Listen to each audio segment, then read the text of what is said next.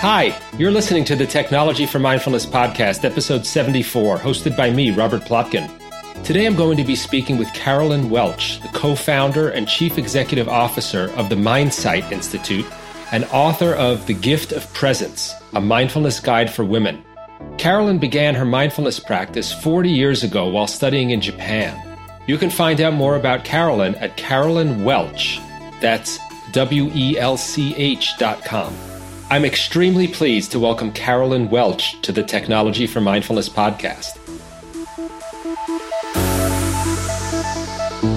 Hi, everyone.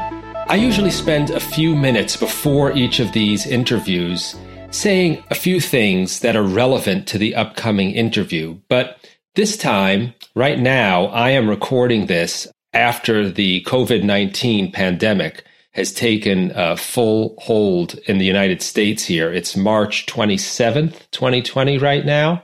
I'm working from home. This is a virtual background, but I am home. We've been pretty much at home for a few weeks and you know life has radically changed for us and for just about everybody. So I thought I would let you know that if you are now at home, working at home perhaps full time, feeling isolated at home, struggling to work remotely from home as an employee or contractor or freelancer, if you are a manager or supervisor and trying your best to adapt to to managing a team of people who are now unexpectedly pretty much overnight working remotely i want you to know that i and we here at technology for mindfulness are here to support you I have put out a few free webinars so far. We'll keep doing that. Stay tuned to the blog for information about how to be focused and productive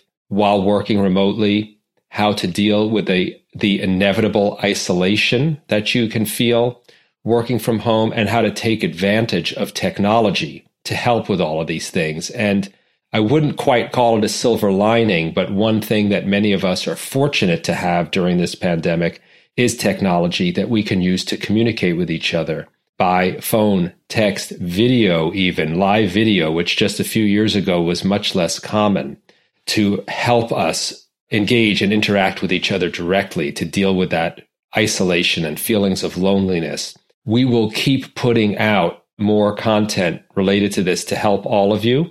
And I'd, I'd really encourage you and, and request and welcome you to reach out to us to let us know what are you struggling with in the face of COVID-19 that's related to what we can help with remote work, using technology, being distracted, needing to be focused, needing to be productive, and how to connect best with other people in your work, in your life. Uh, you can reach out to us in many ways. You can go to the contact us page on our website. You can reach out to us through Facebook. You can comment on this YouTube video if you're watching this on YouTube rather than listening to it. Reach out to us. Let us know what you need help with, and we will pay attention to that and do our best to respond. I hope you, your family, your colleagues, your friends, and everyone in your circle is safe and well. And with that, I hope you enjoy the upcoming interview with Caroline Welch. Hi, Caroline, and welcome to the Technology for Mindfulness podcast. Hi, it's great to be here. I'd love to get started by asking you you've been into and practicing mindfulness for decades now. Could you let people know how you got started in mindfulness, practicing mindfulness? Uh, yes, it was quite unexpected. I was living in Japan as an English teacher in the mid 70s. And some of my students were going to a temple nearby quite regularly. I was in Hiroshima, Japan, which happens to be the headquarters of Mazda. They would send their engineering students and others there on weekends for mindfulness retreats. And uh, many of my students were engineers, and one of them said that he thought I would enjoy a weekend at the temple. So it started like that. And of course, I enjoyed very much the stillness and the peace and quiet. I would be a part of the life at the temple. which included sitting in uh, zazen in meditation for one hour, two hours at a time. And I would be there in that long, drafty hall. And the monks would be going up and down or one monk not not more than one but uh, just pacing in front of us and if someone felt they needed an adjustment the monk would have a long wooden stick and would tap but not necessarily just a tap yeah on our shoulder yes and that went both ways i mean both uh, if i as the student felt I could use a little motivation or adjustment, I might request that. Or uh, it may be that the monk uh, himself would determine that would be in order. You're being very polite in your description. I'm trying to speak uh, very, you know, generally and respectfully. Yeah. So, was this Zen, or was it some other particular tradition that you were practicing? Yes, it was Zen, and it was in the Rinzai sect. Okay. And just for people out there, it seems to me like these days in the West and the US, most people are getting their introduction to mindfulness through other countries' lineages, out, other than Japan. I'm curious from your experience, having learned that through Zen in Japan, is there some flavor of it or aspect of the experience or how you learn that, you know, might be different that's influential on you that might be interesting to people here getting exposed through a different tradition? I think all of the ways to approach mindfulness in the end have a great deal of commonality. And I think also at the same time, what practices come to resonate with any one person and be the practice that he or she can actually sustain is very individual. Hmm. So, whether it's Japan or Burma or Thailand or any other country, it's uh, more a matter of what is that match like for the individual. Yeah, and you've now been been teaching and, and spreading, uh, teaching about mindfulness for many years on your own. I know you've got a book coming up very soon. Would this be a good? Yeah, this would be a great opportunity. Uh, show you a quick image. Yes, the book, "The Gift of Presence: A Mindfulness Guide for Women." So I want to start talking about that. Uh, you know, first, it's interesting that you focus on presence, which is not exactly the same as mindfulness. Could you speak to people about why you decided to focus on presence? For the book in, in relation to mindfulness? What what is the importance of presence? I guess I have to ask you a question first yeah. before I can answer your question. Sure, sure. Uh, which is, what do you see as the difference between presence and mindfulness? I might see a presence as an as an aspect of mindfulness. It might also be a result of mindfulness that if you can become in a be in a mindful state that the result is that you're you are fully present. I see. Yeah and i guess i'm using the words synonymously in my book. You uh, mentioned that mindfulness is a state mm-hmm. and i would consider the synonymous term presence to be a state. So in that regard mindful awareness mindfulness and presence are all states states mm-hmm. are one one in the same state of mind and then in the book you talk about what you call three p's which are all related to presence could you just give people a, a quick overview of what those are you know and what their significance is Yes, absolutely. I started with presence as the foundation for our lives, basically. Looking at presence or mindfulness and thinking about a way to bring it alive in the lives of busy people mm-hmm. and women in particular. And so, in that process, I interviewed 100 women and could distill three P's that helped me to express or make accessible how presence might unfold in our lives. Okay. The first P is purpose.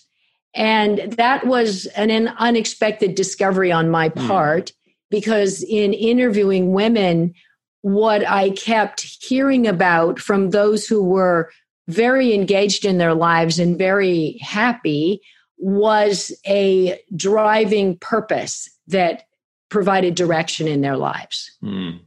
And we can't get to purpose without being present or very present with what is going on at this time for us. Mm-hmm. And the second P is pivoting. And I thought a lot about how being present means accepting change. And change is constant. Mm-hmm. And as humans, we don't like change and we don't like uncertainty. Yeah. So I wanted to bring forth a concept that could support us when we need to change, which is actually quite often because things yeah. around us are changing. And the reason I picked pivoting is that, as in basketball, it's a swivel. You still have one foot grounded. Yeah. And when we pivot, we are still grounded uh, typically. That is, that we're usually making a change in one aspect of our lives our career or our home life or our geographic location. But in those times, because those are big changes, it's easy to forget that we have all kinds of resources that aren't going anywhere. Mm-hmm. We have relationships, we have our work skills, we have experiences, and all of these are right there beside us mm-hmm. during these changes that we will encounter. And the, the third P is pacing. Pacing grew also out of the interviews I did, and I interviewed women ages 16 or 18 to 90. What I heard from all of them that kind of surprised me hmm. was that they're all really busy. Yeah. There doesn't seem to be any decade or any age by which we can all slow down predict. Mm-hmm. I thought that the merger of so many life's demands in our 20s and 30s when there's so much uncertainty about what to study, how and where to work, what kind of family life, if any, or significant other, or all of these looming unknowns and decisions, which exist then, actually continue to persist and exist in different forms later in our lives.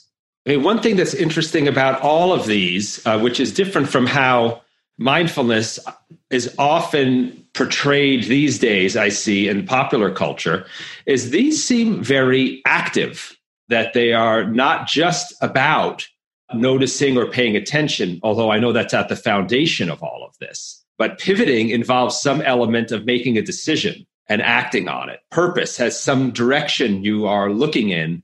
And the pacing is about the pace of what? Of perhaps being aware, but also of acting. You talk a little about that active element of all of this? Right. And and I think maybe this is a a point to clarify because uh, as you suggest we hear and see a lot about mindfulness, the McMindfulness phenomenon. Yeah. And I think there are many misconceptions about what mindfulness may or may not be. Sure. And when you say the three P's have an active part of them, well, presence or mindfulness itself is the paying of attention. Yes. In the present moment to what's going on without getting carried away by judgments with kindness for ourselves. That's not exactly sitting back and relaxing. Right.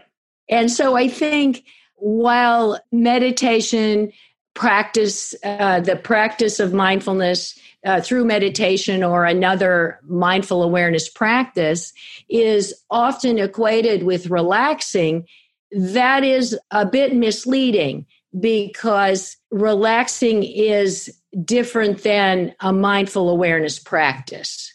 Yes yes. And that's why i was trying to be careful to say it's different from how we often hear it described okay. or portrayed these days. Right. Uh, right. Because I think, you know, there may be people listening who have only been perhaps exposed to that way of thinking about mindfulness as being That's something right. somewhat passive.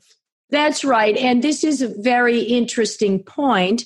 And in my interviews, what I heard quite often, if I would ask, What about your own mindfulness practice? I would often hear something like, Oh, yes, when I'm painting, that's my time. I'm I'm fully in the zone or mm-hmm. mindful or relaxed. Yeah. Which reiterates what you're suggesting that there's a little bit of confusion because we can't really say mindfulness is relaxing. It may be, but mm-hmm. they're not synonymous. Yeah. And the research, for example, there has been research on having two different groups uh, over a week in a vacation area, and one group would be relaxing, walking in nature, doing various things. The meditation group, on the other hand, would, for example, do a walk in nature, but mindfully. Mm-hmm. So being aware. So at the end of the week, if they test both groups, there were physiological benefits that the meditation group could enjoy. Not that both groups didn't leave really feeling restored, rejuvenated, relaxed, happy, but the group that did have a mindful awareness component could enjoy the health benefits of mindfulness. I see. So they, they got those added benefits that the Correct. other group didn't obtain. Yeah. And then it, it does get a bit confusing because I, I, mentioned a walk in the woods. Well, I can just be walking in the woods and daydreaming mm-hmm. and zoning out or in the zone. And right. that's also very good for us and good for our brains and great for, sure. to support creativity. But if I were to do a mindful walk in the woods, then I would be focusing my attention. Yes and i would it would be that that uh, that process would be very different. That walk would be different. And i think it's confusing because you can have the same activities but right. it's it's a different outcome and it's a different activity in a in this way. Yeah well you're, you're you are focusing your attention in a different way or perhaps focusing it in one case and not exactly. that's yeah. exactly right. I mean then you get into the wandering mind. As you know that's where we spend half of our time yes. wandering so when you interviewed these women, and I do want to get to the fact that it was women that you focused on. You know, why, why did you focus on women, and what is it from the book uh, that that women will gain particularly? But uh, did you find that these, if I call them traits or attitudes or practices of the three Ps, were things that distinguished them from other women? Is that why you gleaned the three Ps out, or is it just that you found these were the common kinds of characteristics of women who were what? Successful or happier? What was it about the three p's that called your attention to them? The three p's evolved early on. I had pacing and pivoting and presence in my mind. Mm-hmm. and then presence it became clear that presence is the foundation. It's our way of life. It's often portrayed as a quick fix or a tool, or we often think about being present or mindfulness as something that will help us when we most need it. But the fact is that it's a, it, it is a way of being. Mm-hmm. And so it became clear to me that that would provide the foundation for my entire book and what I mm-hmm. would write about. And then the the pivoting and pacing came out of my own life and looking at the various stages I've gone through and what would be two things that would have supported me had I had them more in the forefront of my mind. One would be pivoting to remember, as I, I mentioned, we have resources always with us, and yeah. the pivot is just for this one aspect of our lives and the pacing to take off some of that pressure. Like, I don't have to decide everything this week, month, mm-hmm. or maybe even this year. Yeah. Fortunately, our lives and our health spans are getting longer. So there literally is time. And we all have, well, many of us have successive careers or successive volunteering opportunities or the it seems like we we can enjoy more more space in our lives so that pacing becomes an important concept. Let me just finish with the purpose part because yeah. that is really the one uh, the only one of the p's that emerged from my interviews with the women. And that became such a, a powerful force in the interviews. And i also liken purpose to presence because it is a natural resource available to all of us, not just for the privileged. It's not a luxury. Right. It contributes to our well being. And there is a, a large body of research to support the benefit of finding and living aligned with our purpose. Okay, yeah. I wonder, could you speak to what it was more specifically? Did did the women who had this strong sense of purpose did it uh, enable them to to be more present?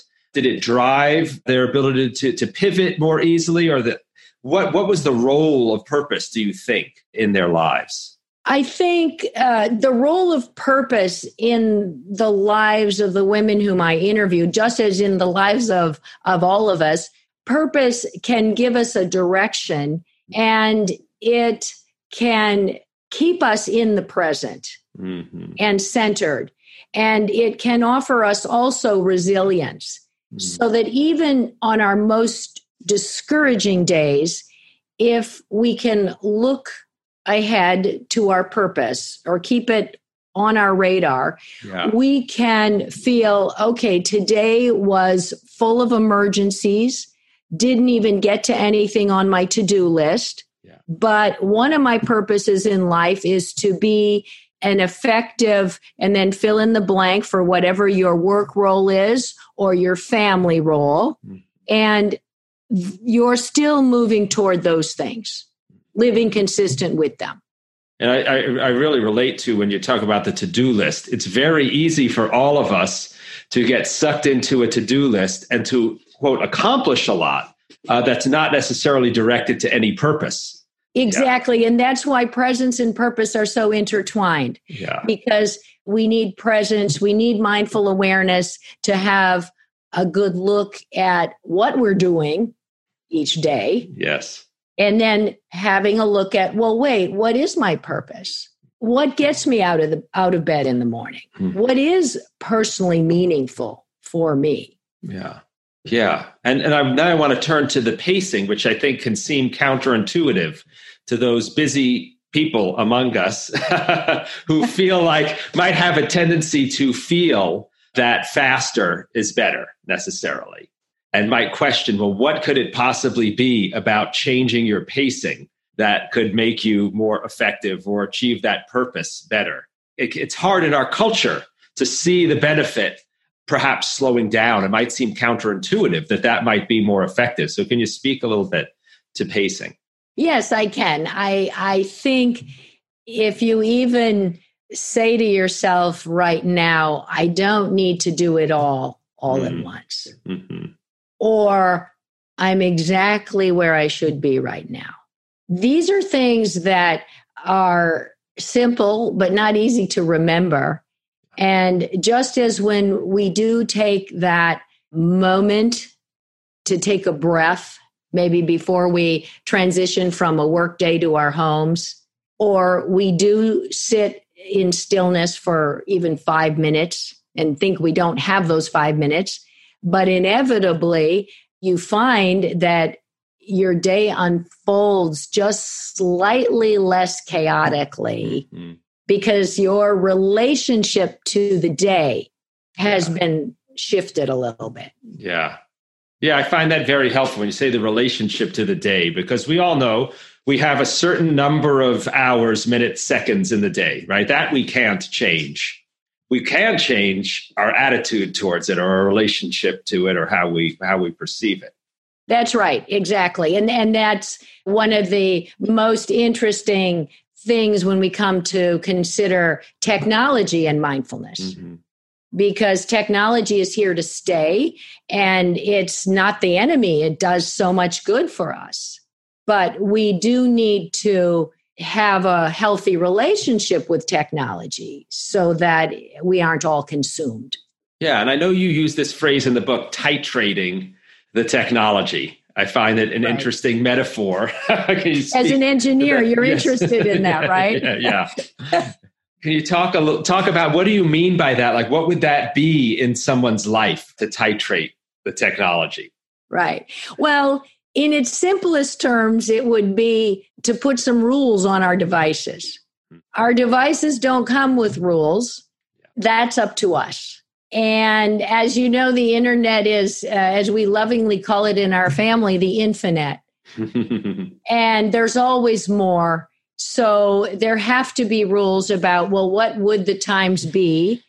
And what we're seeing is that in companies or in schools or in families or even in, in uh, any kind of group situation, each group kind of makes its own rules. And there have been studies that have shown us in certain meetings if three people out of 10 are paying attention, the others feel it's okay for them to be mm-hmm. on devices. Mm-hmm. Or uh, on the other hand, if one person pulls out a device, others are likely to. So there's just a behavior that develops depending upon what ecosystem you're in. Yeah, no, it's very much true that the devices they don't come with rules, but they do come with their own behaviors that can influence us in one way or the other if we're not intentional. Right. Yeah, and I, I think another aspect of this is it's it's important to be informed about why social media is unsocial mm. and how it is such a perfect storm. If you consider that we are social beings and we have social brains, so we need to belong and to connect and to be accepted. So on social media, you have this network, but it's it's virtual mm-hmm. and it taps into the same reward circuitry that other addictions do. Mm-hmm. And so, in activating the reward circuitry and dopamine, a neurotransmitter, there's a fleeting excitement but it's not enduring. If we go back and look at our need as humans to belong and to have social connections, then restoring and supporting and cultivating our real time in person mm-hmm. relationships mm-hmm. can support us in disengaging from some of the social media that we might be entangled in more than we would like to be. Yeah, yeah, I really appreciate you pointing out that they that that these systems tap into what is a real legitimate understandable need that we all have. It's easy for us to feel regret or guilt about engage, you know, engaging on social media or other ways online and then I find it helpful to step back and say, look, it's understandable. We are all driven by the desire to connect with each That's other. That's right. And these systems right. hold that out to us.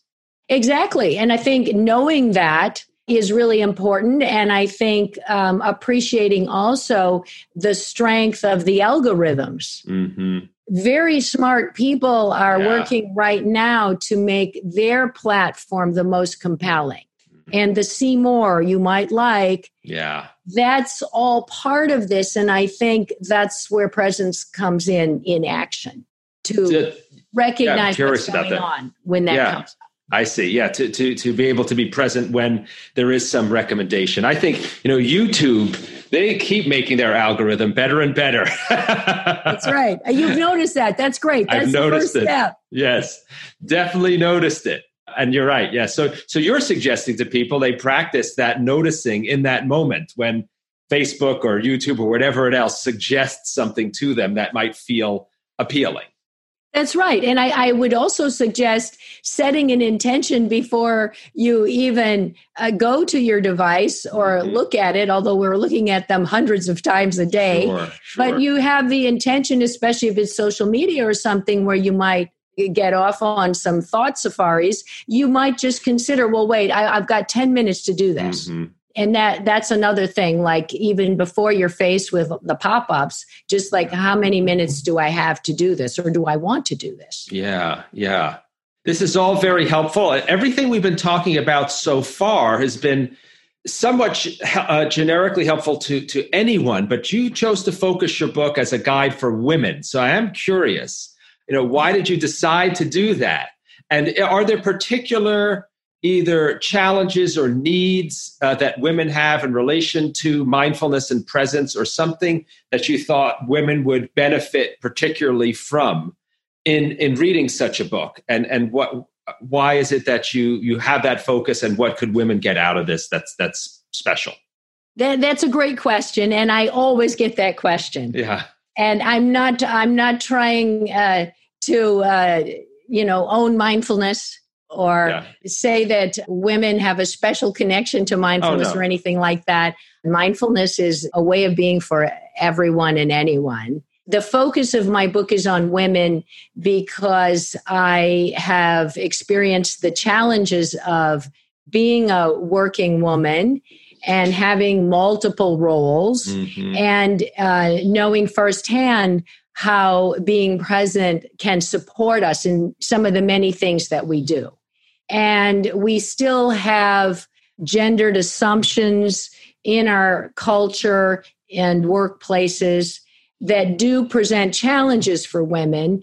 And presence and the three P's can be very supportive, recognizing those challenges and um, working with them. Yeah, you mentioned the many different roles. I'd like to hear about. I, I assume perhaps you're you're you're referring to the fact women often have more responsibility at home and at work simultaneously, and have lots of different responsibilities that they have to fulfill simultaneously, and that can be particularly challenging. Is that part of what you're you're talking about? Yes, I'm referring to the expectations in fulfilling many different roles as you're suggesting. Yeah. And it's not just from our society, it's also from ourselves, and we put pressures on ourselves as well. But uh, it is often the case that the role of males as breadwinners is the one that is most important in mm-hmm. their lives. So that's why in the workplace, you can see that the same speech delivered by Heidi is mm-hmm. received differently than the speech yeah. from Howard.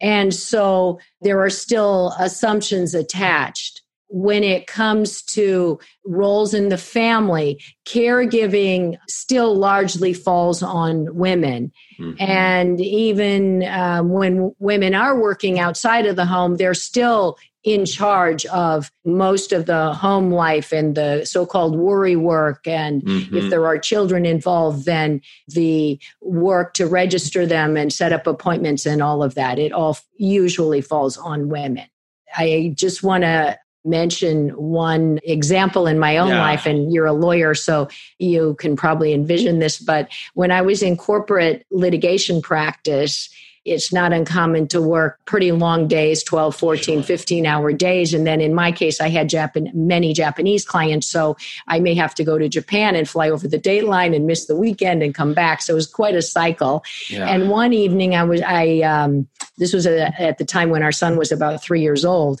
and i was leaving my office around 9 p.m and one of my partners called down the hall another half day so it's that kind of comment. Mm-hmm. I don't think he yeah, would have yeah. said that to any of my similarly situated yeah. male attorney colleagues. Right. But there's that perception that if I leave my office to go and coach my daughter's soccer game, then maybe I'm not devoted to my work. Right. But if my male colleague does that, he's over in the extra credit column because he's yeah. such a great dad right or he has his right. priorities in order so yeah. this is unfortunately this is still alive and well in many of our workplaces yeah and so what would you say to women who read your your book i'm not asking for a pitch but you know what is it if they're struggling with some of these issues in their own lives and the challenges and the burden of of all of this you know what is it that they might find from the book that speaks to them specifically as women I hope what they will find in the book through both the research that I've called and made accessible, as well as the stories of the other women whom I've which I've collected, I hope that they'll find in there many things that resonate with themselves and many things that they can put to work in their own lives right away. Whether it's one woman, for example, who uh, would come home from work each day and she would just very intentionally, before she went into the house and, and met with her family, just feel her hand on the doorknob. And that would really center her as she entered the house. So I hope that some of these things will be very supportive for women. They all, we all have to do lists that are already too long. So, one reframe that I encourage in the book is not to look at being present as another to do mm, that you mm-hmm. don't get mm-hmm. to. Let's right. think about how you could potentially staple it to something you're already doing. Yeah. And then it's not an add on, it's there and it's going to happen. That's great. Yeah, that's a really great way to frame it. Um, and and I don't want to suggest either that this book is only useful for women. I assume there's a lot in it that men could get out of either directly for themselves to the extent it's about mindfulness, and then also to understand what the perspective of women might might be. exactly. Fair enough. Thank you. That's right. That's right. It is is not only for women, and even when I offer all day mindfulness workshops for women, there are always a few men who attend. And when I ask why, they say, I attend because I have a daughter or I'm a teacher in a school. I just need to know more about yeah. the lives of women. Yeah. But absolutely everything in the book that concerns presence could apply to anyone. And it's just brought to life in the lives of women so that it could be of a support to them. Excellent. Excellent. Well, uh, I just want to give you an opportunity to let people know where they can find out more about you and your work more generally and the book. If they want to uh, get in touch with you, learn about your, your work, read the book, and, and about everything you're involved in. Uh, thank you. I, I think the go to place would be my website, which is under my name, carolinewelch.com. Great. Well, that's great. We'll uh, post a lot more in the show notes for everyone if you want to find out about, about the book and more about Caroline. Thanks so much for being on the Technology for Mindfulness podcast. I really enjoyed speaking with you. Thank you. My pleasure. Thanks so much for joining us for this episode of the Technology for Mindfulness podcast with me, Robert Plotkin, and today's guest, Caroline Welch, the co founder and chief executive officer of the Mindsight Institute and the author of The Gift of Presence, a mindfulness guide for women. You can find out more about Caroline at carolinewelch.com. That's Caroline Welch, W E L C H.com. If you liked today's episode, please subscribe, rate, and review, and share the episode with your friends. And don't forget to also check out our blog at technologyformindfulness.com for tips about how to be more focused, productive, creative, and happy using technology and also to sign up for our mailing list and receive a free mindfulness meditation direct into your inbox. I'm Robert Plotkin, and I'll join you next time on the Technology for Mindfulness podcast with clinical social work therapist and expert on digital addiction, Nadja Streeter.